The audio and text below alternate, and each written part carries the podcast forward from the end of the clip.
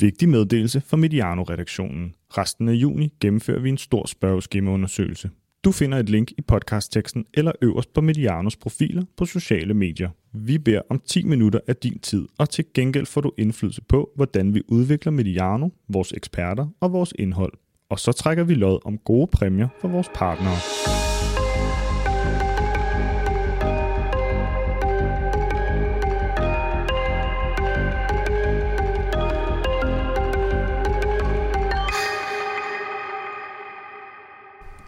Seks år siden, han går. Det var ret at få seks år siden, ikke? Den har bare været nede på to. Nå, Til gengæld har holdt batteriet virkelig, virkelig godt. Han har ikke lavet den op Når endnu. du tager den ud af batteri, så går den automatisk i... Ja, i sleep mode. Ja. Det er grilltid. Gastro Niklas har taget læderforklædet på. Det har han ikke. Kan du så få det på, Niklas? Ja, undskyld. Øh, og er klar For på familien Brygmans øh, Weber herovre, der endelig er blevet fundet frem fra kælderen i Casa Mediano, hvor den har tilbragt hele vinteren, ligesom rigtig mange andre ting fra en hektisk flytning. Niklas har den lange ledning på, men burde kunne høre os. Vi har sat os på terrassen og krydser fingre for, at Mads og Julia ikke har tidligt fri om fredagen og får fyret op under plæneklipperen. Eller måske mere signifikant, min anden nabos kinesiske høns og hane, som har en, hvad hedder det, når en hane, den, den galer, ikke? En, en, en fuldstændig vanvittig lyd fra de der høns. Og så er Valby ikke så langt fra rådspladsen, så der er god trafik med lastbiler, motorcykler og studenterkørsel. Hvis det bliver for slemt, så rykker vi indenfor i varmen. Det bliver 27 grader i dag, så vi prøver det her i dag. Du skal også prøve som lytter noget helt nyt. Du skal med til idéudvikling for åben mikrofon. Vi har altid lyst til at prøve noget nyt, og hver deltager i fredagsforresten har fået en opgave. Medbring et stykke idé, som du gerne selv vil sætte i søen som et nyt format på Mediano. Lidt af dengang Jonas Hebo kom med Europa rundt med Hebo og begyndte at tale med spillere. Øhm, noget, som ingen af os øh, vidste noget om, men så satte han den bare i søen, og så kørte den faktisk rigtig fint. Når vi går i gang med opgaven, så fortæller jeg også om en liste på i hvert fald fire idéer, der allerede er på, øh, er på whiteboard-tavlen inde på Mediano. Så ender vi måske på en 7-8, øh, måske endda 9 idéer. De kommer ikke til afstemning. Vi skal heller ikke ud og søge efter partner, Vi har rigtigt at gøre med at finde en Premier Premier League-partner. Men vi hører gerne, hvad I har mest lyst til at lytte til. Men først, bordet rundt. Hvad har gjort mest indtryk på jer i ugen? Og nu tager vi det som en præsentationsrunde også. Jonas Hebo, nu tidligere fodboldspiller, værter ekspert på Mediano og ekspert på TV2. Hvad har ramt dig? Hvor meget at øh, ting fylder i Danmark på både positivt og negativt i forhold til de der sportsbegivenheder, der kommer. Kvindelandsholdskampen i, mod Brasilien i aften, som øh, er en stor ting, og rigtig mange skal ind og se, som øh, jeg tror bliver en rigtig stor oplevelse for mange af de piger, som øh, heldigvis vokser og vokser i forhold til at spille fodbold. Øh, men øh, som jo også, jeg har to små børn i aften alene. Øh, Jeg tror, at øh, Viola på lige to, hun falder i søvn på vejen, så det, det- jeg, jeg er ikke helt sikker. Det er ikke helt udelukket, at jeg, jeg befinder mig derinde, men det må vi lige se i forhold til børnene. Og så er der også Tour de France, som jeg overhovedet ikke går op i, men jeg kan mærke på, på alle mulige andre, der går op i. Og det er jo den der balance i Danmark, hvor vi har det der med, at øh, der er rigtig mange, der er svært ved at glæde sig over, at andres ting kommer. Øh, det har jeg lidt svært at finde ud af, men øh, jeg glæder mig på andres vejen over, at øh, de her ting er der. Mm. Mm. Rasmus Mornov, fodboldtræner, værter ekspert på Mediano. Ugen for dig? Ja, jeg havde faktisk også skrevet den her kamp i aften. Øh, Min øh, datter og kone skal ind og se den. øh, Har du set, hvad Gisle sidder simpelthen i Brasilien, tror Ja, jeg? ja, det- på jeg dagen, tænker hvor også, det er Danmark mærkeligt. skal møde Brasilien. Det er jo grotesk. Men Gisle skal jo i parken, han står sammen med de brasilianske tifosis. Det er, det er der ikke nogen, der ved. Så det synes jeg, som, som Jonas siger, det er, det er virkelig en fed begivenhed. Altså næsten 25.000 samlet, det, er, det synes jeg er, er virkelig, virkelig stærkt. Øhm, Men jeg tænkte nok, at, øh, at der godt kunne være andre, der også havde kigget på den. Så, så jeg har egentlig taget to andre ting med. Øhm, Det her rygte om at til, øhm, til engelsk fodbold og, øh, og Brighton, det synes jeg er rigtig, rigtig interessant. Både fordi det er jo endnu et eksempel på, at FC Nordsjælland efter sådan en halvdårlig sæson, eller måske bare en dårlig sæson, kan ende med at sende en spiller for 55 eller 60 millioner. Det synes jeg er igen bare et eksempel på, hvor dygtige de er til at udvikle de her spillere. Men så også det, der jo så kan være den store øh, stopklods for Adingra, nemlig de her nye regler, altså omkring øh, Brexit, og øh, nu kan man ikke bare hente spillere, fordi nu er øh, England ikke en del- del af EU mere, og det vil sige, at Adingra kommer formentlig ikke til at kunne få arbejdstilladelse. Det tror jeg, vi vil se mere af her de næste par år, at, øh, at England de kommer til at øh, og skal være opmærksom på det her problem her, fordi der er nogle klubber, blandt andet Brentford, hvis model jo har et eller andet sted været afhængig af, at de har haft de her regler her. Så det synes jeg, øhm, det, det er lidt spændt på at se, hvad det kommer til at betyde over de, over de næste par år. Øh, og så selvfølgelig den her sag, som jo ikke er særlig, øh, ja, den er jo ikke særlig øh, heldig for nogen parter med Bo Sink i, øh, i, i Tisted, øh, der var på vej til, til OB, og, og så ender med nu at stå fuldstændig uden job øh, efter en episode til en afslutningsfest. Det, det synes jeg, er, ja, det er, jo, det er jo rigtig uheldigt og synd for alle parter. Hmm. Den har jeg ikke engang fået læst ordentligt op på, men det kan jeg høre, jeg skal have gjort. Er det? Ja. Så har vi øh, manden i den brasilianske fodboldtrøje her for bordenden, Gisle Thorsen. Jonas. Journalist, vært og redaktør på Mediano. Hvad har gjort indtryk på dig i ugen? Øh, Jamen, det undrer mig, at der ikke er nogen, der har sagt Nadia Nadimi nu, øh, men, men det er der blevet talt meget om, så den, den vil jeg ikke sige. Jeg vil tale om noget andet, som der også bliver talt meget om stadigvæk, det der i Brøndby. Det, det synes jeg er jo suverænt den, øh, den største historie, øh, som der er lige nu. Og øh, jeg er meget spændt på at se, hvad der sker, og jeg er også meget spændt på at se fansens reaktion på, hvad der sker, øh, og høre. Hvad, Deler, deler du bekymringen? ja, det gør, Gør det. det? Ja, det gør det. Okay. Altså ud fra den der be, øh, betragtning, at sige, men når de her investorer kommer ind, så kommer de jo ikke ind for at vinde fodboldpokaler. De kommer ind for at tjene penge. Så kan man sige, vejen til penge kan gå gennem fodboldpokaler og den succes, som det genererer. Men det er jo ikke sådan, at han siger, nu smider jeg 200 millioner, så Brøndby kan få nogle fede spillere, så jeg kan stå en gang med et mesterskabstrofæ og juble foran sydsiden. Det er jo ikke det, der er hans motivation. Vi talte i går, Gisle, om det der regelsæt, Divisionsforeningen har lavet i forhold til ejerskaber. Så nævnte du det her med kvindefodbold. Øh, og så den her dimension, om de to udlandske ejerskaber, der har været sådan signifikant, som vi har set i hvert fald dem, vi kender til, jeg kender til på kvindefodbold, det er øh, altså HB Køge, og det er FC Nordsjælland. Det er jo mm. gået Ja, men jeg tror også, mere end godt. du kan i hvert fald sige, fald FC Nordsjælland er vel gået ind med et lidt andet motiv. Mm. Altså, det er jo ikke øh, pengemotivet, der har drevet Nej. den forandring, der er sket der. Det er jo mere det her med lige muligheder for, for kvinder og mænd. Nu siger du, du vil ikke nævne Nadia Nadim. Øh, den sidste gæst ombord, det kommer vi til, øh, har lige været i et radioprogram for at diskutere. Hvorfor vil du ikke nævne det? Jamen, jeg, jeg synes, der er talt så meget om det, og jeg synes også, det, altså, det taler næsten for sig selv, når man hører det. Ja, altså, Altså, det taler det- for sig selv, at det ikke er særlig smart. Ja, men nogle af de der, altså det er pisse nederen, eller hvad det var. Øh, Der, der er 6.500 mennesker, der er døde. Ikke? Altså det, jeg synes ikke, hun slap så heldigt fra det. Øh, Hun, hun stillede op. Øh, Hun, hun har sin mening og smod. Hun må gøre, hvad hun vil. Selvfølgelig må hun det, men jeg synes bare, det er en uheldig sag, og jeg synes, det er ærgerligt, hvis det øh, også kommer til at få indflydelse på de danske kvinders muligheder ved EM, fordi noget støj må det give. Synes du, hun skulle spille? Jamen, jeg synes ikke, at man skal vælge spillere fra et landshold på grund af deres sådan, politiske holdninger eller overbevisninger. Det vil være en øh, ufattelig glidebane, øh, at vi, vi kommer ned af. Øh, man kan godt have en holdning til det, og det tror jeg da også, at, at ens holdkammerater de har, men, men der synes jeg, man skal skille det ad. Altså, det er jo ikke uforenligt, synes jeg, at, øh, men, men det er moralsk. Øh, der kan vi nok mange blive enige om, at det er forkasteligt. Hvad tænk, det var mere det der, når du siger støj omkring. Altså det kan der sagtens komme. Hvad tænker du, det kunne gøre for truppen?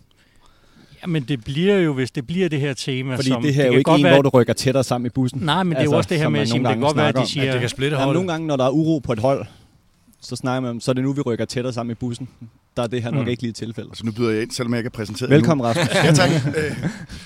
Fordi at, øh, jeg var faktisk i P1-debat i går og diskuterede det, her. der sammenlignede det lidt med, med, med Slatsen der tilbage i tiden, hvor man ligesom snakkede om, at det jo ikke hans fodboldmæssige kvaliteter, der skulle afholde ham fra at være på det svenske landshold, men måske netop den uro i truppen. Og det er jo selvfølgelig det, som man må kigge på, tænker jeg. Det var den stemme, du hørte her. Det er Rasmus Hammerik, som øh, har mange kasketter på. Øh, Rasmus er skuespiller og hjælper os med vores speak øh, professionelt, og vi har faktisk lige været nede i kælderen her i, i Valbyvillaen og lavet nye speak, så, så viste jeg Rasmus det at sætte op og siger, skal du med til fredagsfrokost, så kan du være lytteren, der vender tommelen op og ned. Rasmus er også lytter, øh, og er også debattør. Ja. Øhm, og har, øh, lad os lige prøve at blive ved det her, Nadia Nadim. Øh, sådan en, bare en servicemeddelelse til lytterne. Der er nogle af Medianos medarbejdere, der har sagt, skal vi lave en udsendelse? Og hvor øh, jeg har sagt, er det ikke for banalt? Altså, kan du analysere og gøre nogen klogere på det her? Fordi taler det meste ikke for sig selv. Øh, jeg har det sådan, jamen det, det var, hvad- er det egentlig, vi kan, vi kan oplyse folk om her andet end, det er sådan en synsninger, og så kan det blive en småtræls kønsdiskussion. Er kritikken hårdere, fordi hun er kvinde, vil Kasper, eller for den sags skyld Peters Michael, få en hårdere medfart eller mildere medfart, fordi de er mænd og sådan nogle ting. Øh, Øh, jeg synes jo, det der bliver sagt efter, at øh, Nadim har haft rigtig lang tid til at tænke sig om, måske har haft professionel rådgivning, er stadigvæk sådan to-tre etager under Carla Sands, så det er jo ikke særlig klogt, vel? altså, så, så det, hvad kan man egentlig, hvad kan vi egentlig gøre folk Jamen, jeg forstår med? ikke, at hun ikke går ud og siger, at, at sige, jamen, hun har lyttet til, hvad der er blevet sagt. Hun har sin mening. Det er en beslutning, hun har valgt at tage. Hun kan godt forstå, at der er andre, der ser anderledes på det. Men det er nu engang hendes valg. Altså, hvis hun havde sagt det, så var det også en sværere at angribe hende. Men når hun selv går i krig lige frem og, og siger, men hvad, hvad, hvad laver journalisterne dernede? Ikke? Jamen, Det er jo lidt noget andet. Ja. Hebo, hvad tror du i forhold til, uden at vide, hvad, hvad andre spillere på det her hold mener om Katar og de forskellige aspekter af det? kan det ligefrem splitte et hold. At der kommer en ind, som øh, i forvejen er en meget profileret spiller, som også i sin fodboldmæssige spillestil har haft en vis kant, hvor øh, Pernille Harder umiddelbart virker som en mere samlende figur, hvor Nadim er den her fantastiske ener. Mm.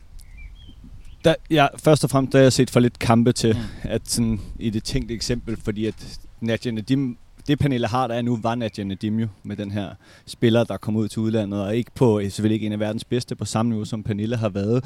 Men det kan det godt, men det er jo også det her med, at der, der er også noget med, hvem der har tid til at sætte sig ind i hvilke ting. Øh, og med al respekt, så tænker jeg, at de her to unge kvindelige spillere, der lige er blevet studenter, har sit at se til i forhold til det, i forhold til hvor VM skal spilles i 22 for herrerne, mens de står selv og forbereder sig til, til sit EM. Og de har ikke været med, at det sidste vi var med var i 17, ikke? da vi var i finalen mod Holland. Jeg tror ikke, de skænker herrenes EM VM, undskyld, særlig mange tanker lige nu. Det her er for stort fodboldmæssigt for dem selv, til at de vil lade truppen blive splittet ad i forhold til Nadia Nadims gøren uden for banen, og i de næste 3-4 uger, øh, forhåbentlig, som de skal være samlet, der vil det være det fodboldmæssige, de har fokus på, og ikke mm. være, når de evaluerer om aftenen, så vil de ikke fokusere på, hvad de forskellige spillere har med at gøre uden for banen. Men, men det interessante her er jo også bare, at vi ikke ved, hvor Nadia Nadim er fodboldmæssigt i øjeblikket. Så, ja, så hvad er det for en rolle, hun kommer ja, til at spille på det hold? Lige nu spiller hun jo primært en social rolle, og så skal vi jo så... Der igen har jeg set for lidt kamp, der tror jeg, at, eller der vælger jeg at stole nok på træningsteam til, at de apropos den kant, som hun kan på nogle parametre uden for banen, selvfølgelig også har på banen, at der ser de, at vi i en kvartfinal forhåbentlig, når vi går videre for den her meget svære pulje, kan skifte hende ind de sidste kvarter 20 minutter, og så er det hende, mm. der kan gøre forskellen kontra nogle af de andre, der kunne være udtaget som øh, på det, lad os kalde det det yderste mandat. Men det er jo lige præcis også den overvejelse, de har gjort, for ja, der er jo ingen tvivl om... Det er det valg, lige præcis. Har taget. For der er jo ingen tvivl om, at altså, øh, hverken, øh, altså Christian kender vi jo godt fra, også fra Mediano, lytterne kender ham også, øh, og også Lars Søndergaard. Det er jo ikke sådan, at de ikke er opmærksom på, hvor meget øh, på styr, der, øh, der bliver omkring Nadia Nadim. Så, så det er jo netop den her øh, afvejning at sige på den ene side, ja, der kommer noget på styr, men hvis det stadig, vi tror på, at når der er 10 minutter tilbage i en kamp, så er der altså langt større chance for, at Nadia Nadim kan gøre noget, end en anden spiller vil kunne gøre noget. Så tager man hende jo med, og så er det jo så, at man lige også forhåbentlig har stukket fingeren i jorden hos resten af spillertruppen.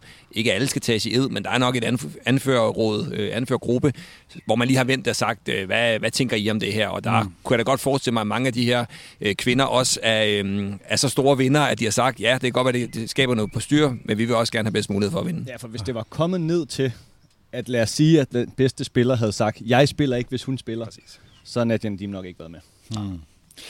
Jeg kan ikke rendre en øh, større Disney-historie i dansk fodbold. Altså Disney som den eventyrlige historie. Øh, altså i forhold til, hvor man kommer fra, og øh, hele Taliban-historien og kvinders øh, ret til at spille fodbold i det der formørkede regime. Faren, der bliver dræbt, meget bekendt, af Taliban, mm.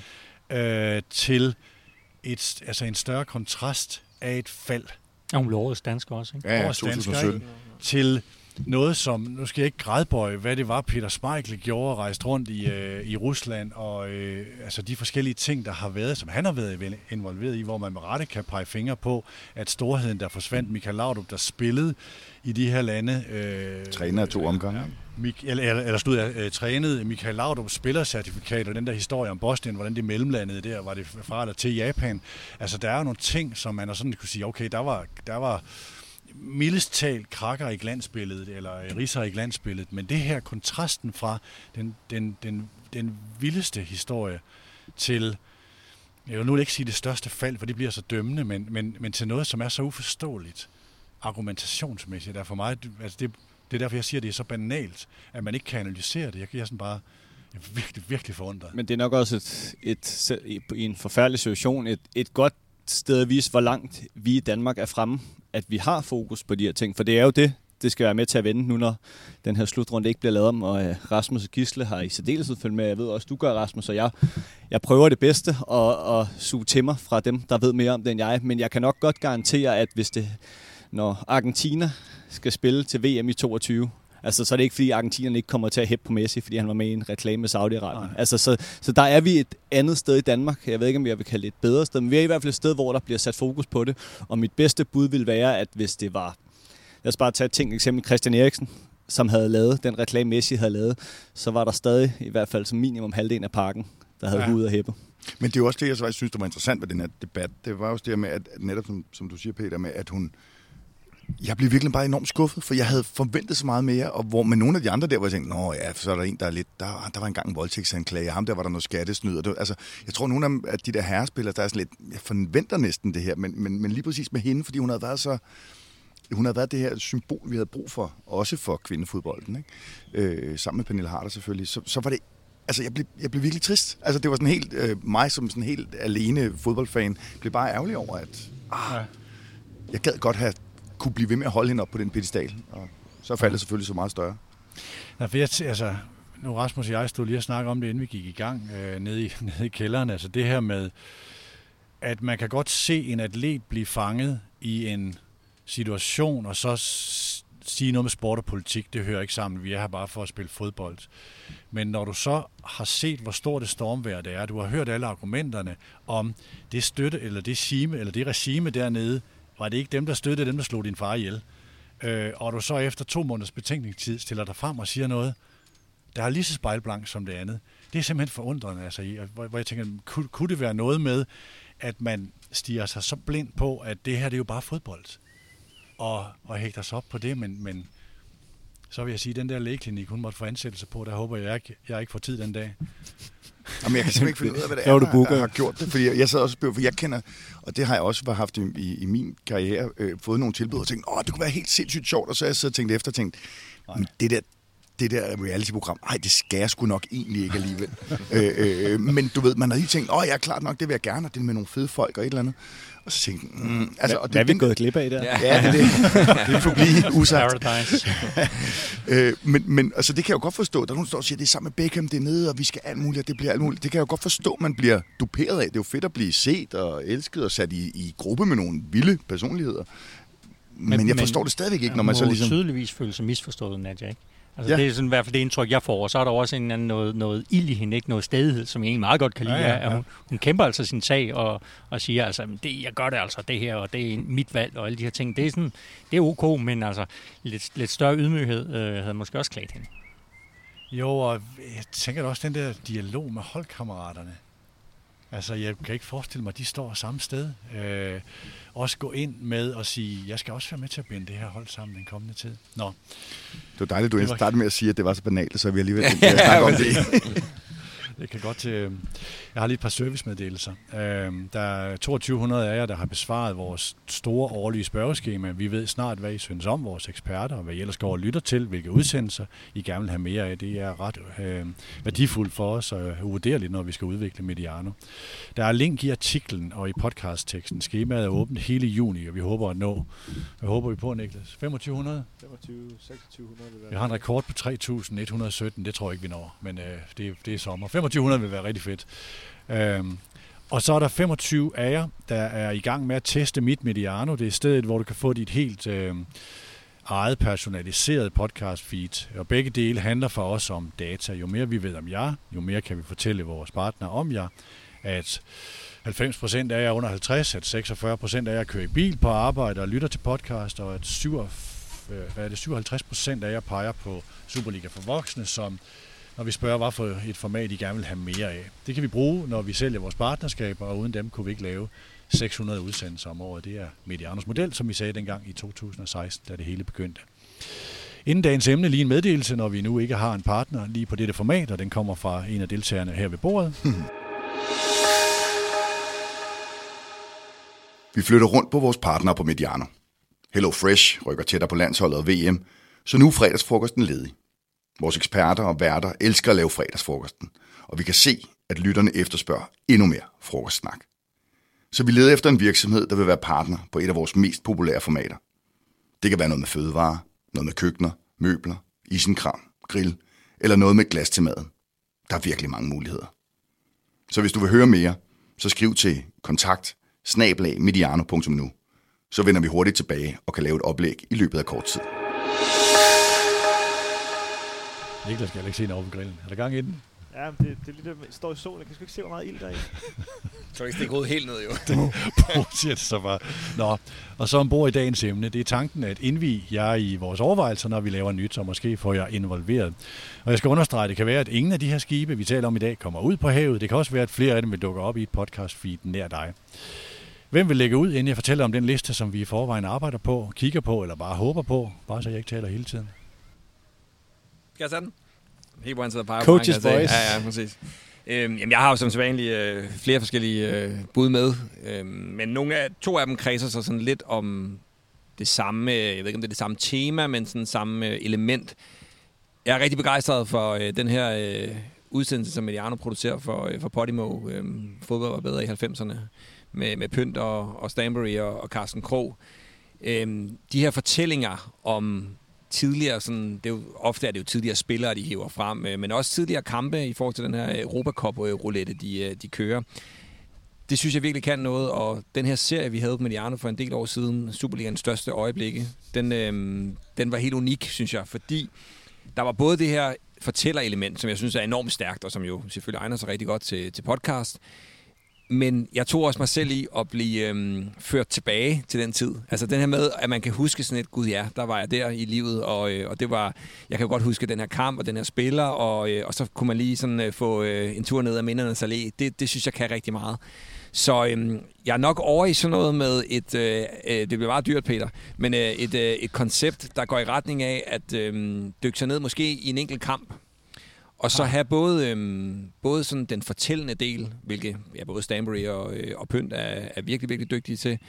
Og så kunne der være en spillerdel, som kunne være Jonas Sebo, der, øh, der havde nogle spillere for den kamp. Derfor skal det så være nogle lidt nyere kampe. Det skal altså være live, de spiller stadigvæk. Ikke?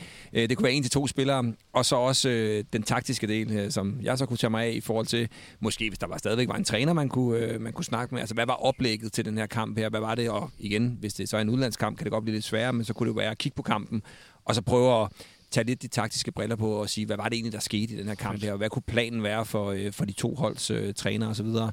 For jeg synes virkelig, jeg virkelig blevet, altså jeg er så fascineret af de her fortællinger, og, øh, og jeg kan virkelig godt lide at gå sådan i dybden med nogle kampe, og det skal jo selvfølgelig være nogle ikoniske kampe. Det kunne både være nogle danske, det kunne være nogle Superliga-kampe, det kunne være nogle landskampe, øh, men det kunne også godt være nogle internationale kampe, hvor det så igen vil blive mere på afstand, at man, øh, man gjorde det. Men det, øh, det tror jeg virkelig vil kunne, øh, jeg tror, jeg tror, det vil kunne fange mange, også fordi man kunne få de der forskellige perspektiver på, øh, på kampen, altså både spillerdelen, trænerdelen, og så også selve sådan konteksten omkring kampen. Hvad vil være den første kamp, du valgte? Jamen, jeg havde faktisk skrevet to ned, som jeg synes, altså, øh, den er jo ikke, jeg ved ikke, så ikonisk er den måske heller ikke, men FCK's kamp mod Barcelona. Det var mere, fordi jeg godt kunne tænke, rigtig godt tænke mig, 2011. ja, jeg kunne godt tænke mig at høre Ståles øh, oplæg til, ja. Ja. til den kamp der.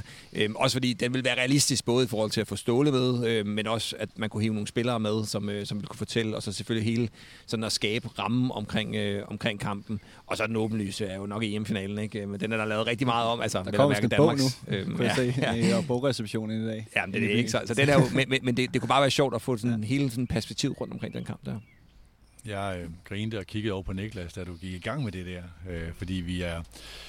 Du er... Du, Ja, jeg troede, det var grillen, der sejlede. det nej, nej, nej, det, er- det er fordi, vi har... jeg en, piv øh, sulten, mand, og så sådan sejler. Uden at skulle afsløre alle vores forretningshemmeligheder, så har vi en dialog lige nu med Podimo, øh, og sådan, sådan, som afsæt i, at fodbold var bedre i 90'erne, Ja. er sådan, okay, det, det, det er virkelig, virkelig interessant. Skal vi dreje på nogle af de andre formater?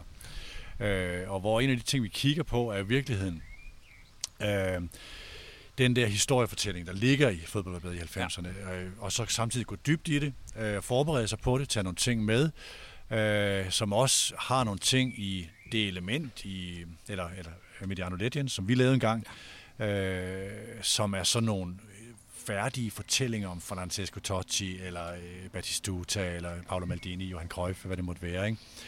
Øhm, og så også det subjektive, altså i forhold til at øhm, tænke på mancross som et element i en af de andre udsendelser der, som, som jo også er det der med, skal det altid være de største, man dykker ned på? Ja. Skal det i virkeligheden måske være noget, vi har lyst til at fortælle, ikke?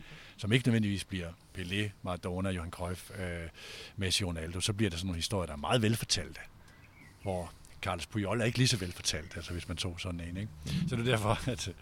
Øh, men, men fed idé. Hvad siger, hvad siger vores lytterpanel, Rasmus? Jamen, øh, vi har øh, voteret herovre, øhm, og øh, vi siger tommelfingeren op. Altså, Superligans største øjeblik var, var helt klart nogle af mine yndlingsudsendelser. Jeg kørte, og, øh, indrømmer det gerne, øh, tudet, og faktisk da jeg genhørte øh, Horsens-kampen, øh, øh, redningskampen, Ah, okay. øh, Det var den- historien om Horsens-kampen, der, var- der var hvor, ligesom jeg, to. hvor jeg også var derovre, øh, den første af dem, øh, og jeg havde simpelthen, altså for at få lov til at høre de her klip tilbage fra dig og sådan noget. Og så tænker jeg lige nu, nu fremhæver du det FCK Barcelona, og, og, og som Brøndby-dreng, det kan jeg jo godt stå ved, øhm, der ville jeg stadigvæk synes, det var interessant, hvis man netop også har det taktiske del med, der ligesom høre, hvad var det oplægget var, for jeg så den jo også, øh, og kunne jo godt tænke mig at høre, ligesom, altså FCK var jo fantastiske på det tidspunkt, altså hvad fanden var det, der blev gjort i det omklædningsrum, hvad var det, der blev sagt, og, og, og hvorfor valgte han de spillere, han nogle gange øh, valgte til den opstilling der, ikke? Altså, så, så, sådan, som fodboldnørd ville jeg stadigvæk synes, det var interessant, selvom det var om klubber, jeg ikke øh, nødvendigvis øh, holdt med. Men det er også fordi, altså især i de der Superligas største øjeblikke, der, der får spillerne jo også lov til at snakke om både de sjove, men mindre sjove. Altså de får tid til det, det der med, at nogle af dem, jeg kendte i forvejen, var jo for eksempel øh, dem, der spillede Randers, altså Morten Carlsen og, og Beckmann og sådan Men da, da de lige pludselig skulle sidde, og, som om, det var som om, de sad og snakkede i samme lokale som Ove. Mm. og det gjorde de ikke, men det der med, at de hele tiden forholdt sig til, hvad det var, Ove sagde til dem. Ja. Og det der med, når, altså vi, vi kender jo alle sammen de her flash-interviews, hvor, hvor hurtigt det går. Sådan, det her, når de lige får lov at sidde, og især, men, men især spillere, der er stoppet, vil jo rigtig gerne snakke om det, der er sket. Men også spillere, der er i nuet, øh, kan jo godt lide at snakke om, om de ting der. Så det der med at få lov til ikke altid at være i, i nutiden, er jo bare noget, der også kan noget. Ikke? Er også den der Fordi, og de bliver også altid bedt om at kigge frem. Ikke? Altså, hvor er du om tre år? Hvor er du om fem år? Hvorfor har du kun skrevet to år i kontrakten? Og alle de der ting. Ikke? Det der med lige at stoppe op og egentlig også have lov. Fordi det er jo det, vi altid hører spillere, der stopper og sige. Jeg glemte helt at nyde det. Jo, også kom, få lov til at komme med en kritik. Jeg kan huske, at jeg snakkede Ja. med Thomas Thorninger på et tidspunkt efter den famøse øh, Mogens Krog-kamp i Aarhus Stadion, hvor han sagde, at han var blevet så sur på Rudbæk over at blive skiftet ud, for han sagde, du er bange for at vinde. Altså, du skulle aldrig have taget mig ud, så har vi faktisk kunne køre den der hjem. Ikke? Altså, og det synes jeg bare var en vir- virkelig interessant kommentar, for det havde jeg jo aldrig tænkt på, men når jeg kigger tilbage og ser kampen igen, kan jeg da godt se, gud ja, Altså, de går faktisk ned og spiller defensivt, og det bliver måske det, der koster dem. Øh, ikke sejren, men, men, men eller Det kunne også være sejren en kamp, man kunne tage op. Helt klart. Jamen, det var altså, netop også konteksten omkring kampen og betydningen af kampen, og netop de her... skiftet i dansk fodbold fra AGF til, Ja. til, til Brøndby, og så Er senere... den ikke i to afsnit i Superligaens første øjeblik? Jo, det tror jeg, den den er. er. Fordi der ja. er en, øh, en, øh, en, en, en afsnit, eller en, altså en del med Ebbe Skovdal, Ja. øh, der fortæller, og heldigvis fanger, mens, mens han er i live. Ja. Ja. Og så, Så- en, så- så, en Peter Rudbæk, Ja. ja. som også fortæller om klubberne på det tidspunkt. Ja. For det er jo sådan en, det er jo, det er jo sådan en kulturelt indblik i, hvordan klubben har udviklet sig øh, siden dengang, hvilken position den havde i dansk fodbold. Ja. Ja. Men også den myte, den kamp på fod med, der er jo, der er jo mange, jeg ved ikke om de glemmer det i Aarhus, men, men der er altså en kamp efter, hvor AGF øh, spiller uafgjort med OB. Ikke? Ja. Altså, de havde jo muligheden for at vinde mesterskabet på Ja. trods af det her. Ja. Og så skal man nok heller ikke minde dem om, at hvis ikke strukturen var blevet ændret op til den sæson, så var de blevet mester. Det var første sæson med tre point, og ja, med to Ja, point. hvis Der man var, regnet med tre point der. nej, med to point. Ja, ja, ja okay, ja, sådan der er.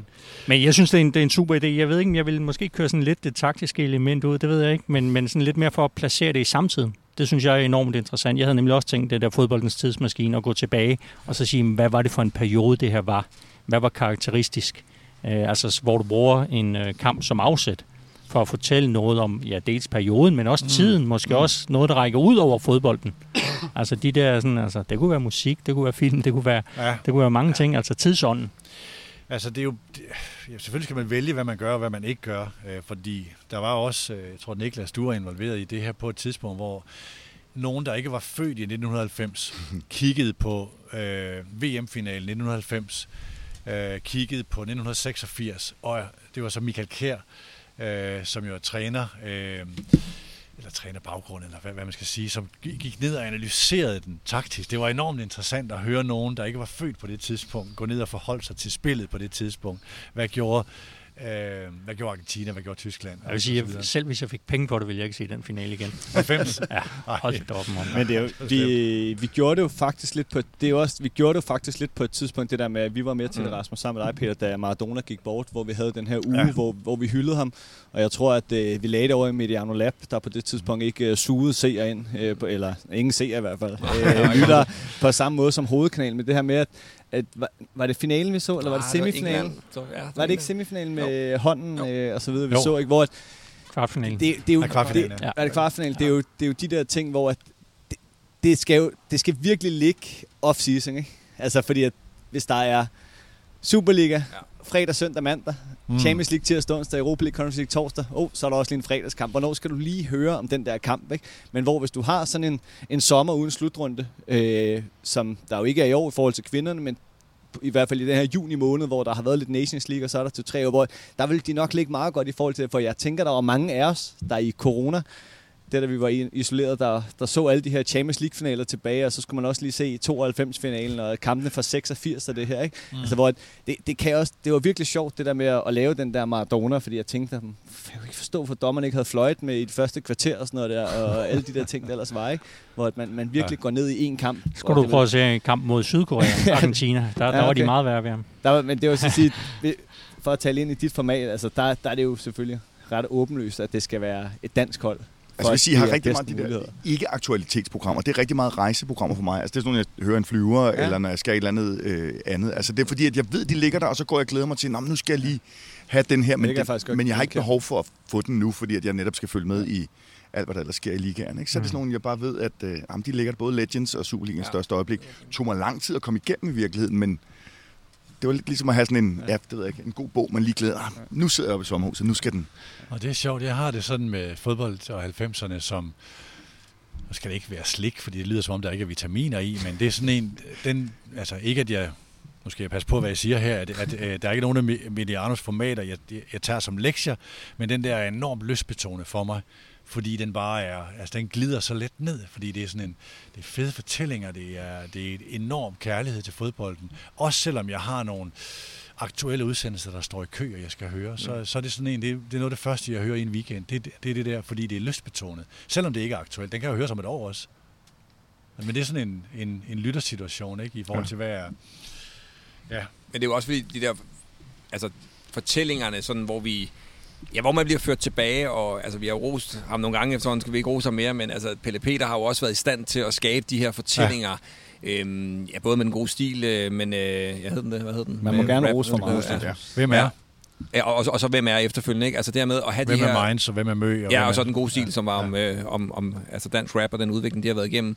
Fordi der, der får man jo net den der, altså scenen bliver ligesom sat, og så bliver man ført tilbage. Og, og, det, og det er jo igen dermed, det bliver jo lidt subjektivt.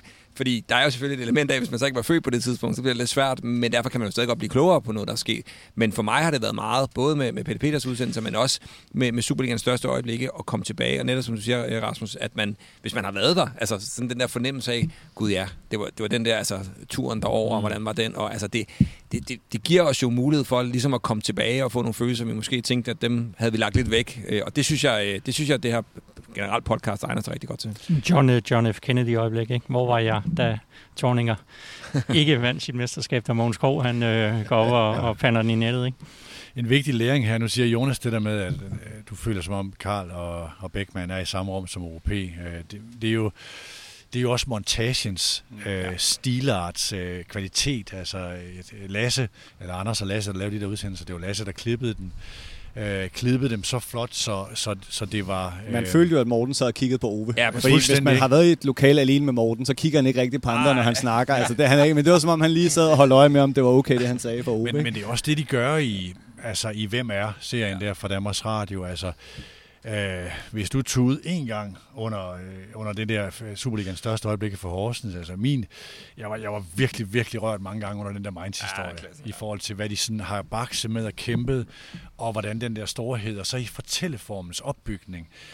Selv, nu kom jeg uforvarende, jeg havde virkelig ikke tænkt mig at høre den om Hugo Helmi, altså til at høre den i, øh, i Hvem er, som jo er en fantastisk fortælling om hans det der med at gemme ham lidt og køre ham langsomt frem, den der kanon hurtige, eller den der virkelig, virkelig hurtige succes, og så det der fald med kokain og dit og dat, og hvordan der blev passet på ham, hans mors rolle i det, og sådan noget, bliver, bliver pludselig sådan en helt vildt stærk historie, som jeg egentlig ikke havde tænkt mig at høre, men som også bare greb mig. Og det er jo det, de gode fortælleformer, mm. enten det er på tv, i bogform, artikelform, eller, eller som her lyd, kan. Og, øh, der er bare ikke noget bedre end, end, øh, end noget, der er godt fortalt, og godt øh, teknisk udført også, ikke? Og jeg har lige opdaget, hvad vi skal have at spise. Det havde du ikke sagt. Hvad er det? Er det, er det pølserne derovre? Nej. Du, det kommer som en stor overraskelse, at vi har en grill, og så er det pølser. Ja, men prøv, jeg er helt lykkelig. Men jeg troede, det var fordi, jeg så kun sådan noget grønt noget, du stod med tidligere. nu skal jeg på grill, nu skal resten ud. Nu er jeg endnu gladere for, at jeg har sagt ja til at komme. Øhm, jeg prøver lige at læse et par ting op af dem, der er der, inden vi går videre. Øhm, vi tager, så skal Rasmus øh, Hammerik lige sådan, øh, mm. så, så gør klar til at sige, hvorfor noget af det her lyder mest spændende. Vi, vi kigger lidt på et nyt magasin hver måned, ligesom når vi laver første division, eller Liga eller Bundesliga, om U19 og U17. Hvem hvem er de næste? Rooney Badaji og Jakob Breum og Oliver Rosser eller Mathias Kvistgaard, hvor vi dykker ned i landshold og liga og kigger på, hvem der, hvem der bliver solgt, inden de når Superligaen. Øh, det er den ene. Så har vi, øh, og jeg skal ærligt erkende, det, det er lidt inspireret af den, der hedder hvad sådan hedder den, hedder den Sport Unlocked, øh, som Rob Harris og en tre internationale journalister fra Sunday Times og New York Times og et, øh, et medie mere laver, hvor de kigger på brudet mellem FIFA og EA Sport. Den her golfturnering nede i Saudi-Arabien, der hedder noget med LIV, øh, altså som, er, som også ryster og mm splitter sportsverden. Du griner, Gisler. Ved du, hvad den hedder? Nej, nej, nej, nej okay. jeg kom bare til at tænke på Saudi-Arabien, det var derfor. Ja. Så. Og så er der det der Messis øh, samarbejde med Saudi-Arabien og sådan nogle ting. Jeg gad at godt høre Stanis, uh, Play the Game-folkene og dygtige journalister agere sådan en slags loge, der, der filtrerer de her emner en gang om måneden i Mediano 2. Øh, vi har længe talt om det her med, skal vi finde en autoritet på fodboldøkonomi, og så bare konsekvent tage Superligaens regnskaber, og eventuelt noget direktørsnak, ligesom når jeg laver Bossword, Rasmus laver taktisk værksted, Jonas laver Players Lounge, øh, laver det der. Det kunne også være et emne. Der, der, er en, der er sådan en masse ting på tavlen. Der er nogle af de gamle, Mediano Legends nævnte Rasmus, Mediano Fan, børnefodbold, nogle af de ting, vi har lavet. Er noget af det her, du tænker, den der skal bare øh, øh, øh, ud, og, ud og leve så hurtigt som muligt? Altså jeg tænker helt den der u, 17-19 synes jeg jo er, er interessant, men det vil også igen være interessant at få taktikken ind over igen og sige, hvor meget afspejler ungdomsarbejde i de enkelte mm. klubber, førsteholdet spillestil og sådan nogle ting. Altså den kunne jeg godt tænke mig at få med ind over. Selvfølgelig, jeg synes jo altid, man skal passe på med at udråbe kæmpestjerner øh, i, i de tidlige årgange, så, så, så spørgsmålet om vi gør nogen en bjørnetjeneste ved at sidde og snakke og hype nogen for tidligt, men, men det er da klart, selvfølgelig skal der være et fokus op, hvis de står på spring altså, til at, at komme op på førsteholdet. Så det kunne jeg synes var interessant i forhold til, jeg forstod ikke helt det her med golfturneringen og Må, må jeg lige knytte en kommentar til det med ungdoms? Der er det jo bare at gå ind og kigge på, på Randers' Twitter-profil eller deres hjemmeside i dag. Og der kan man jo se, at det er urelevant at tale om unge spillere. Den her historie med øh, Alexander Simmelhak, som øh, har valgt at stoppe i Randers, som jo har allerede spillet Superliga og scoret 25 mål i, i U17-ligaen, blev nummer to på topscore tror jeg faktisk. Ja, ja. Den, de, ja, den bedste, række, den bedste række i... Øh... Hvad skal der ske? Jamen, det er et godt spørgsmål. Han, skal, han, han har valgt at, at sige sin kontrakt op i Randers, fordi øh, det er noget, jeg ved ikke, om det er hjemme eller... Udover det har, er det en rigtig, rigtig dejligt, uden at vide noget, at de stadig kan lade sig gøre de der aftaler. Altså, som jeg forstår det, er det en 15-årig dreng, der har skrevet en 18 eller en 3-årig aftale, hmm. indtil han bliver 18. Men efter et år skulle det lige tages op til overvejelse. Men det er en rigtig dejlig aftale, der er rigtig svær. Fordi hvis det er, fordi han skal hjem og spille, han kan nok ikke hjem og spille for Roskilde, hvor han kommer fra, så må ikke han skal spille for FCK, Brøndby, FC Norge, nogle af dem, der ligger i nærheden, mm. så, er det jo, så kan det jo virkelig have noget med hjemve at gøre. Ja. Altså, fordi så kommer han hjem. Han har haft tilbud fra Roma efter sine, men hvis det er, fordi han jo så nu, når han er blevet 16 år, skifter til udlandet, som man må, så er det jo rigtig farligt, fordi så er Randers jo virkelig blevet ført bag lyset. Hmm. Det finder vi jo ikke svar på lige nu, men det er derfor, den er ret spændende. Når man går ind og læser, så er det der i hvert fald, den der sådan afskedssalut er jo ikke sådan lutter lavkage. Altså, det okay. er sådan lidt, lidt, øh, lidt hårde ord, ikke? Nå, øh, så, så, op. så, så bare det, op du må jo først skifte til udlandet, når du er 16. Lige øh, du har været inde på Rooney Baldacci et par gange, så det, vi må, altså, vi skal, der er mange, der er FCK-fans, der synes, at det er jo et lykketræf. Ja. altså, det er et lykketræf af den anden verden, han er i FCK. Fordi det er jo noget i forhold til ja. kilometerafstand. Ellers var han aldrig 50 nogensinde 50 havnet i FC København. Ja, selvom FCK er en stor klub med al respekt, men så var han taget mm. det der skridt over. Ja. Øhm, og, og det er jo derfor, den er så interessant, den her, ikke? fordi at, øh, der kan godt være langt fra Randers til Roskilde. Det lyder som et godt argument for, at, øh, for at det format skal der kigges på. Der er i hvert fald noget der også i, i, i takt med, at øh, klubbernes satsning bliver flyttet derned, og fansene også følger mere og mere med i, hvad der sker dernede. Rasmus, du spurgte om det her med øh, FIFA og EA-sport. Det er jo sådan sport- og perspektivstof. Det ja. er jo sådan... Det, det er derfor, jeg kunne ikke se det som et månedligt magasin, for jeg tænkte, er der kød nok på det, eller er det ikke bare nogle timer? Og de der, de der drenge, jeg lige talte om før, de laver det hver uge, okay. og de laver det virkelig godt. Den er ikke så lang som i de andre formater, den er 25-35 minutter, men det er også sådan nogle, altså, det er journalister på et niveau, så de siger Diani ved fornavn, ikke? Det er okay. Infantino. Ja, ja. Altså, de, de har adgang til de der folk, og øh, altså, jeg, kan, jeg, jeg kan virkelig anbefale den. Jeg lærte den først at kende her for, øh, for nylig. Ikke? Øh, men sådan, altså, for at folde de der historier ud, som hvor meget får vi egentlig snakket om Messi og Visit Saudi, øh, den der kampagne. Mm. Hvad er der egentlig baggrund for? Hvad har han været involveret i? Og hvad gør det ved ham? Det er jo en udsendelse i sig selv, hvad nogle af de der helt store navne involverer sig i. Og øh, slipper afsted med lyder så dømmende, ikke? Men, men, men det vil jeg måske godt sige i den her sammenhæng, at, at de falder ikke så meget, som de måske burde gøre, fordi det er, det er altså virkelig noget snavs, det der, ikke? Jævnfør Øh, vores snak om Nadine Og så den tidligere. der med, altså et brud mellem FIFA og EA Sport, altså størrelsen af den historie, mm. I forhold til alt, hvad vi taler om ejerskab af fodboldklubber, mm. det er jo den største, kan jeg så forstå, når jeg hørte den her udsendelse, det er jo en, eller det er måske den største historie i fodbolden i, øh, i 2022, øh, fordi der er så stor en industri bag det der, ikke? Det er virkelig, virkelig en voldsom historie. Og hvad betyder det så? Hvem har rettighederne til spillernes navne og klublogoer, og hvordan får de det der filter ud? Hvor stor en krig bliver der tale om øh, med navnet FIFA og spillernes og alle de her ting? Det er jo, det er jo en kæmpe ting, som vi på Mediano jo slet ikke har berørt. Hvor jeg tænker, hold da kæft, for fanden. Vi skal have et format til det der, ikke? Øh, for det, Jeg, jeg tror, kan det der, det der rammer mig, hvis jeg bare lige sådan, nu skal det jo bare frisk for hoften, det er, jeg er jo netop, som vi snakker om, en, en, en, en glad mand, der så fodbold i 90'erne og synes, det var federe før, før moderne fodbold. Og derfor bliver jeg altid lidt trist, når jeg hører de her programmer. altså jeg bliver altid lidt, åh, er det virkelig det fodbolden er? Så får jeg næsten lyst til at holde op med at høre. Altså, kender jeg det, at man, man, sidder, man ved godt, hvordan det kan være svært at gå i gang med en dokumentarudsendelse om 2. verdenskrig, men øh, ved godt, at det ikke nødvendigvis ender super lykkeligt. Øh, og der kan jeg godt blive en lille smule om alle de her sådan et, åh, Ej, det endte det kan næsten ikke overskue. forholdsvis lykkeligt. Jo, Gjorde det det gjorde ikke det selvfølgelig, men, men du ved, nu sad jeg lige og forestiller mig, at nogen følger en, en jødisk familie, og det, Det er klart. Altså, øh, klart. Men, men, men, men her, og ikke for at sammenligne det øh, yderligere, men, men det her med, at jeg, jeg kan nogle gange blive helt træt, fordi jeg synes, det er så trist. I forhold til min glæde for fodbolden, jeg bare godt kan lide. Ja. Vi har Naivt, haft, øh, ganske vi har haft, Mm. vi har haft særlige fredagsfrokoster om det, men jeg tror også, at der er også en helt teknisk en, hvordan skal vi i tale sætte? Øh, skal man hver gang, man roser noget sportsligt, som Newcastle har gjort, huske at sige noget om deres ejerskab? Skal man hver gang Red Bull er så tydelig deres spillestil og deres spiludvikling, rekruttering, huske at sige noget grimt om hele strukturen og klublogo og alle de der ting? Altså hele den der, det er i hvert fald noget, som vi har svært ved på Mm. mm. Mediano i forhold til at sige, at nogle af de der ejerskaber gør noget fodboldstrategisk, noget sportsstrategisk rigtigt. Mm. Skal man så rose det?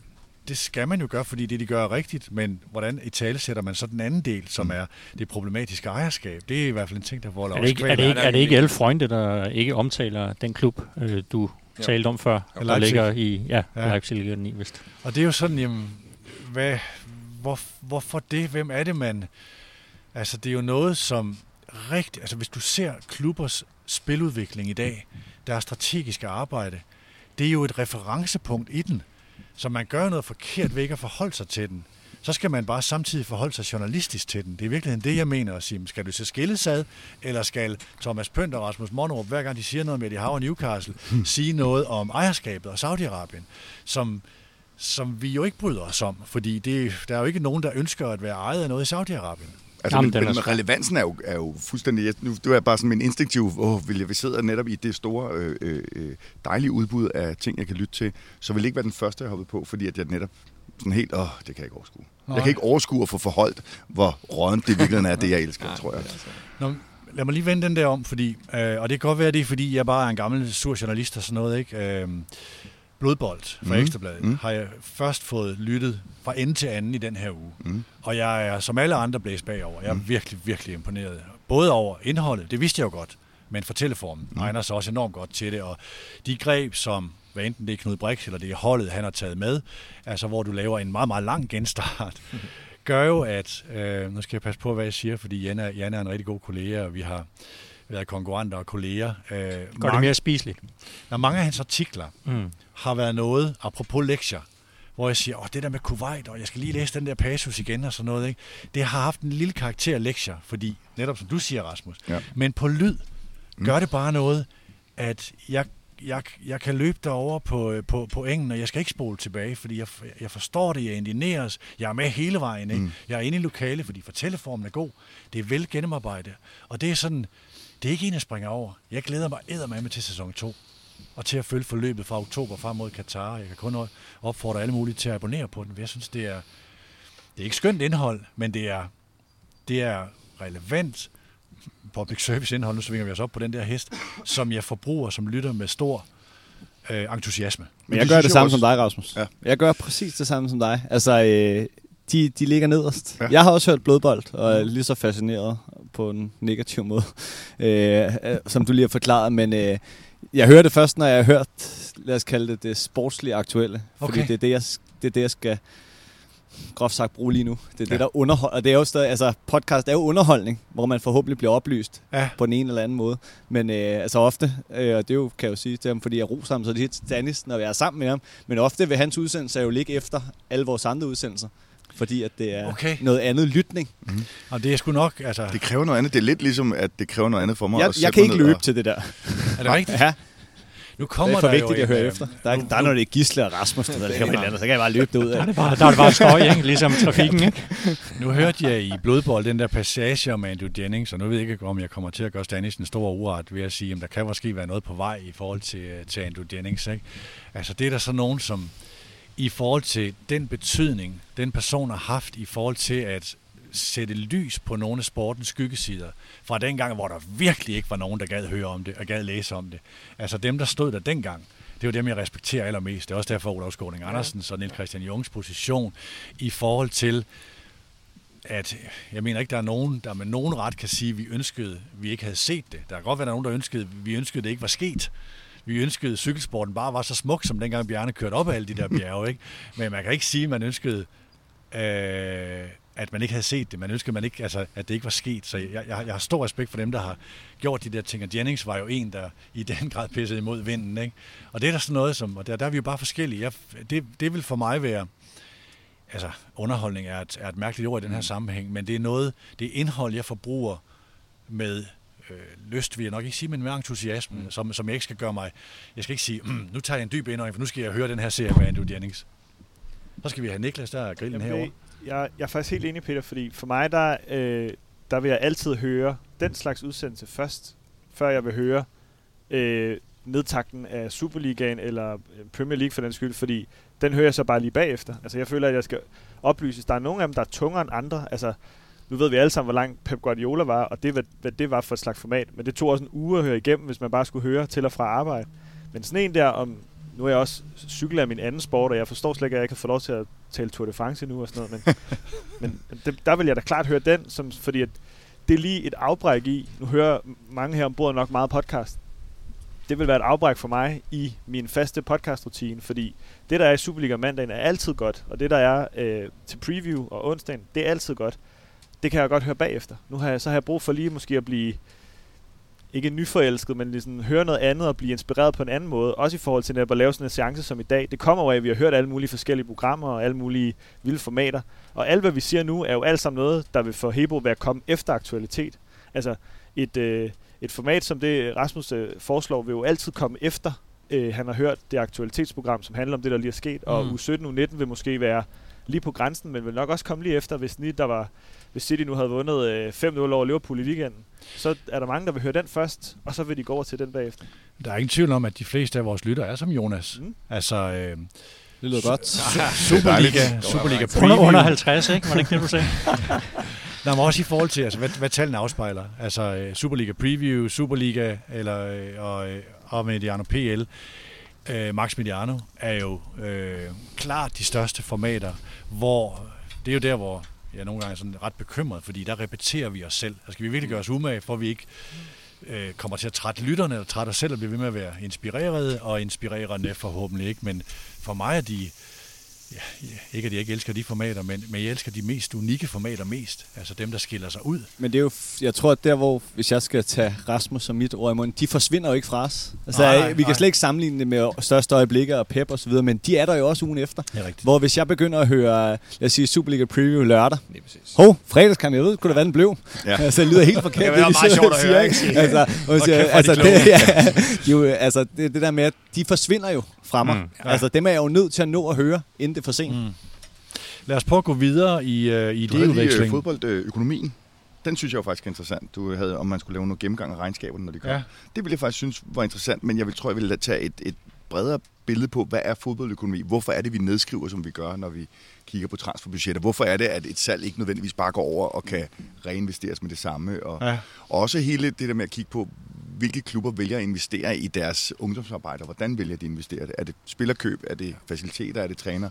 Det ville jeg synes var, var Så var sådan spændende. en slags regnskabsskole også. Ja, Gisle, hører du det? Fordi- Ja, men jeg hører, men fordi nu det, er det... tror jeg nogle gange er der, hvor det er jo tit det, hvis jeg selv følger med i Twitter-debatter, så er der jo nogen, der nogle gange lige må ja, sige, faktisk er det sådan her, det hænger sammen. Vi er rigtig glade for de der klubber, der er børsnoteret, så Ja. man faktisk kan se noget i de der Ja, ja, regnskaber, nemlig. og ikke dem, der Ja. kun skal, skal sende lidt ud en gang om året, hvor du ikke rigtig kan se det helt store. Det her. Men der er, der er klart noget resonans der, som, øh, som kunne være Men jeg interessant tror faktisk også, at lytterne er faktisk øh, blevet ret gode til det, selvom Ja. ja. du nævner nogle Twitter-debatter, hvor der er nogen, der måske ikke helt har forstået det, men jeg synes sådan generelt den måde, der bliver talt fodboldøkonomi på nu, kontra for 10 år siden, altså det har jo rykket sig enormt. Jo, jo, og, også, så, og, så, øh, og så har vi også haft... Øh, det var altså, Ellie, det er den ene af de tre hunde. Det har faktisk været ret stille under udsendelsen. Jeg synes jo, alle de her fanpodcasts har været gode til at hive sportsdirektører ind, som har ja. været gode til at forklare det, fordi de gerne vil forsvare sig eller forstås mm. i det mindste af og deres de fans. er, ikke? altså, interessen stiger jo også fra fans, fra publikum i takt med, at de bliver konkrete. Ja. Altså den der med Bjørn Vestrøm, som, øh, som er i Stemmer for Ådalen den her uge, er jo exceptionelt konkret, ikke? Altså virkelig også anbefalesværdig. Jeg Så Bo Henriksen er så meget konkret på spillestil. Det synes jeg også var interessant. Ja, Der- men det jo synes det jeg også, der med, blev, at- den, den, den vil jeg også godt anbefale, den sort snak. klubberne øh, gør, et, øh, gør, gør noget meget klogt ved at stille op, ved at være åbne, og have den her dialog med fansene, og fanradioerne gør noget helt fantastisk ved at i virkeligheden kvalificere fodbolddebatten. Øh, undskyld, men langt mere end medierne egentlig har gjort i, i mange år, eller de traditionelle medier. Og det er jo en, det er jo en skøn udvikling. Lad os komme videre med idéudvekslingen. Jonas, vil du, øh, vil Nej, du han sidder, ikke, han sidder og kigger på mig. Det så- kan jeg godt. Nå. Det kan jeg sidder godt. Det, nej, det, det, læner Ligesom sig, nej, det læner sig lidt op af Rasmus, fordi jeg har jo gravet, gravet, gravet. Jeg kunne ikke lige på den her uge nå at støve et nyt format op om spillere. øhm, så øh, Du har også så mange nu også. Ja, Ja, det er ikke nogen flere. kan vi ikke støve mere op lige nu. Men øh, det kommer lidt af nogle af de udsendelser, vi har lavet i Premier League, øh, hvor vi har lavet det her øh, klub specials øh, om Brighton og Leicester og Southampton, hvad vi ellers lavede. Der, da vi skulle lave Leicester sidst, der gik der jo 20 minutter før vi måtte erkende, at vi måtte nok også snakke om det, der skete i dag. Fordi at, øh, der er jo bare nogle hold, det der med igen, der, der sætter sig i os.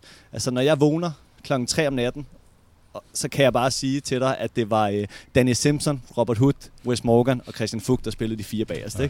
Og jeg ved også godt, det var Brighton, der spillede venstre kant. Og det ved, det er så mange, der ved, fordi det der Leicester-hold satte sig bare i os. Så sådan et, jeg kunne godt tænke mig sådan en månedsformat, lad os kan sige, som, som arbejdstitel, det hed holdet. At hvor det var det der hold Fedt. i den sæson, øh, som vi snakkede om. Altså sådan en team, halvanden team, om specifikt det. Det kunne være et vinderhold som Leicester. Vi kunne Det kunne være, være, øh, Arsenal 3-4 Det kunne være dem. Øh, det kunne være det Leicester, eller undskyld, det Lazio-hold, der købte alle de der spillere, der var inde og møde FCK i parken, hvor Heine Fernandes scorede, så var det sådan noget med, at de blev kørt ud i den omvendte kamp. Men det der med, hvorfor var de lige samlet øh, om et par år?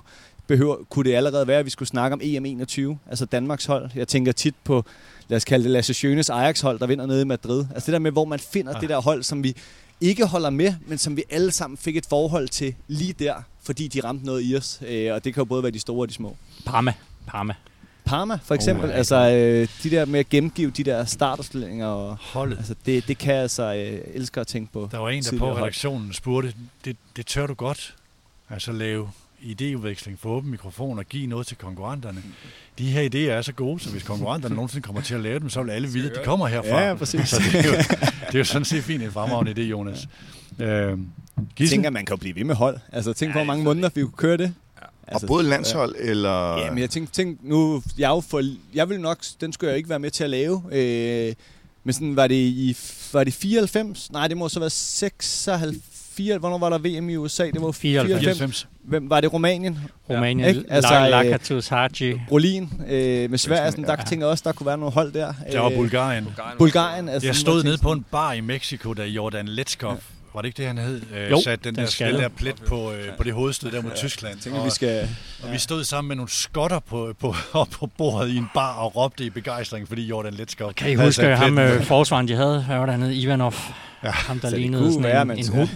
Det kunne være, at man skulle undgå Tjekkiet 2000, men det der Jan Koller og Milan Bartos øh, og alle de der drenge, Netvet, Rusiski, det, Ja. altså det der hold, hvor man tænker, okay, den kan jeg huske. Der mig lige få der genomfrisket er meget det historiske i det hele Ja. taget. Gisle? Jamen, så lad os hoppe til noget aktuelt. Jeg havde også lidt den der Rasmus havde, men nu, nu snuppede han den jo og præsenterede den meget, meget flot, og sikkert også bedre, end jeg kunne, og sikkert bedre tænkt. Øh, men, men kunne man ikke lave sådan noget med en, en Midtjylland-fan, en Brøndby-fan og en OB-fan gå ind på en bar? Eller et podcaststudie? Altså det her med at lade fans diskutere nogle af de her ting, som vi sidder og taler om nu. Altså at sige, det synes jeg egentlig kunne være et, øh, et interessant øh, indspark. Altså sige, men hvad er det egentlig, der rører sig i deres miljø? Hvad, hvad mener de om aktuelle emner? Også det her med at sige, lad fans diskutere sammen for, for øh, forskellige klubber. Der Det tror findes jo nogen, der har lavet det der. Ja, Øhm, det gør der. der er sådan. Altså, øh, vores egen Karsten Krog og Morten fra... Mm. Er det Hytten, han laver Morten? Eller Sydsidens Stemme? Undskyld, det, er- det er en af de to øh, glimrende Brøndby-podcasts, og så Tom Carstensen laver den under Men der er der også en lidt ikke? journalister, der rigtigt er fans, men altså, jeg kunne godt tænke Ja, mig ja, måske ja. at komme ned i, i ladet nedenunder. Ja, Hvad skulle de snakke om? Altså bare fodbold? Jamen, det kunne være Superligaen? Super, Superligaen typisk, ikke? Det kunne, være, jamen, det kunne være sådan en sag som det her med ejerskaber. Og ikke fanscenen. Det var ikke, investorer, det var, det, det kunne også være fanscenen. Altså alle øh, emner, hvor så man ikke siger, om ugens kamp, men altså om temaer. lige netop. Ja, og det, er- det, er, det er fedt, ja, fordi det der med ugens kamp bliver sådan lidt, det er synd for os, vi er glade i den her uge, ikke? Uh, det, det bliver sådan lidt... Jo, og nogle af podcastene, fanpodcastene, er jo også gode til at ringe til hinanden og bruge Det er hinanden de. i de der. Super gode, ja. Altså, der, der sker meget i det der miljø, men, men det der... Ja, De altså, store linjer, altså det her Ja, med øh, ikke Superliga for voksne, men måske Superliga for fans, eller altså hvad man nu lavede det. nogle udsendelser, hvor han netop tog de der temaer og havde... Så var det øh, Peter Brix, og så var det Lasse Bauer, og så var det Kasper Delente, så var det forskellige folk, der var inde i det der regi, og så var der nogle temaer på, som er noget, som vi ja, sådan set gerne vil holde i live eller, eller have tilbage. Ikke? Øh, og der er nemlig, for der er virkelig nogen der, der kan, altså det der med fans, der bliver sat sammen for at diskutere os som produkt, når medierne vil være indholdshuse. Altså, hvordan forholder vi os til det? Hvor går grænserne øh, på de her ting? Så der, der, Jo, der er men også fordi mange- fans har et andet perspektiv. Altså, jeg, Ja, det, er der er jo typisk denne her med at sige, jamen, hvor der er mange journalister, der vil sige, at det er godt for dansk fodbold, hvis FC København får succes i øh, Europa, så dem skal vi holde med. Altså, hvor du vil sidde ude på Vestegnen og sige, hvad for noget? Altså, jeg vil aldrig nogensinde holde med FC København, Nej, og det er nej. ikke godt for dansk fodbold. Det kan godt være, at de får nogle point, men det gør jo også, at FCK's forretning bliver bedre og bedre, og stærkere og stærkere, så de har større chance for at vinde det der mesterskab, Ja. som vi også gerne vil. Altså nogle af de her betragtninger, hvor der i hvert fald er sådan, øh, at man ikke altid er på linje, øh, når man taler journalister og fans. Ja. Nå, jeg havde også en idé med, om den ligner rigtig meget det, som øh, både Rasmus og Jonas har været inde på, men jeg kan lige tage afsæt i den. Jeg så et klip forleden, hvor Kasper Risgaard, det der interview i 2014, hvor han står nede i Slagelse ved FC Vestjylland, og det var en 0-0-kamp, og det var sgu ikke så godt og sådan noget. Så undervejs i interviewet, så er det fans begynder at juble, fordi de har fundet ud af, at FCK har scoret i Herning i næst sidste runde, og dermed er OB blevet mester midt under et interview, hvor han står og er skuffet. Så dykkede jeg ned, og så, fordi det var Christian Bolaños, der havde scoret til 3-2 i overtiden i den der kamp, så, spiller. så fandt jeg den der opstilling. Og det var sådan et, altså kan man lave en Superliga-roulette, hvor du så dykker ned i nogle bestemte kampe, som bliver valgt ud. Øh, og den her kamp, altså, øh, som er i 2014, og det er året før Midtjylland, eller FC Midtjylland Det er jo der, bliver hvor mester, ikke? øh, de får historiske gummiben, ikke Midtjylland. Altså, midterforsvar, det er jo Francis Dicko og Patrick Banggaard, ikke? Christian Bak Bak spiller bakken, og Jesper Julesgaard den anden, ikke? Jonas Løssel står på mål her første gang, ikke? Og så er der Marco Larsen og Peter Andersen, Silvester Ikbund på midtbanen, Pio Sisto første gang. Men over på FCK-holdet, altså Geo Markreiter, Du kan ikke lade være at give os angrebet. Det er Duncan jo for fanden, ikke? Det, det, er jo- det er jo Duncan-bolden, det, det er bare op til ham. Øh, for du har Jakob Poulsen på den defensive midtbane, så Ja, det, er, okay. altså, det er en 4-5-1, ikke? Ja. Øhm, eller 4-1-4-1. Ja. Øhm, så FCK's hold med Remer, og- eller Christoffer Remer og Geo Markreiter, det var specielt den der Markreiter, jeg, altså, jeg, jeg, jeg har fuldstændig glemt, han spillede der. Daniel Brosen kan jeg jo godt huske, ikke? Og, kunne- du har Cornelius og Roy Gislansson øh, fremme, ikke? Det er Ståle og Glenn som træner, ikke? Altså dykke ned, forberede sig på sådan en kamp, og så folde det ud over en udsendelse, ikke? Og måske have nogle af deltagerne Der, hvor med. Det, øh, Midtjylland er 8 point foran FC København inden de tre sidste runder, ikke? Hvor det, er jo, så det er jo der, hvor der virkelig blev snakket gummiben, ikke? Jo, men det var derfor, at Ståle han begynder at tale de her gummiben Ja, ja, ja. sæsonen efter, hvor Midtjylland så, så vinder Ja, ja, mesterskabet. Altså, hvor de jo virkelig øvede sig på det der med at være, være så dygtige, som FC Midtjylland var i den der sæson under Glenn, og nu skal man passe på, hvad man siger over for OB-fans, ikke? Men, men altså var jo langt hen ad vejen mesterholdet, indtil de, de fik problemer med det, ikke? Øh, og så kom Kents OB-hold, og, øh, og vi også et pragtfuldt hold. Nå, det var sådan, der er mange af dem, der har noget historisk i Så sig. havde du et til hold. OB's 14-hold. Ja, Du må også godt snakke om halvanden time. Kasper i Kusk, Nikolaj. Thomsen, øh, Spalvis. Nå, øh, Hammerik er sulten. Han har set pøls, pølserne, pølserne, de er røget af grillen herovre. De står Niklas. heldigvis i solen og steger videre. Efter udsendelsen her får du som lytter lige en besked om det hersens Premier League, som vi mangler en partner på. Tak til panelet. Tak til jer, der har lyttet med. Vi er tilbage efter sommerferien, måske i et nyt setup til fredagsfrokosten. Det håber vi på. Rigtig god weekend. Jeg håber, at lyden har været til at holde ud. Det har blæst lidt, eller blæst lidt undervejs. Jeg håber ikke, det er gået i mikrofonerne. Øh, vi er Mediano, og vi høres ved. Premier League er nu dyrere end Superligaen, når det kommer til tv-rettigheder. Det er verdens største liga. På Mediano laver vi op imod 100 udsendelser om Premier League om året, og vi har virkelig mange lyttere. Altid over 20.000 per udsendelse. Lige nu står vi uden en partner for næste sæson. Så nu kan din virksomhed blive partner på Premier League på Mediano. Vi har en del viden om vores lyttere. Det er 97% mænd, og 90% er under 50 år. Så målgruppen er i den grad yngre mænd. Hvis det lyder interessant, så skriv til kontakt snabelagmediano.nu. Så vender vi tilbage og kan lave et oplæg i løbet af kort tid.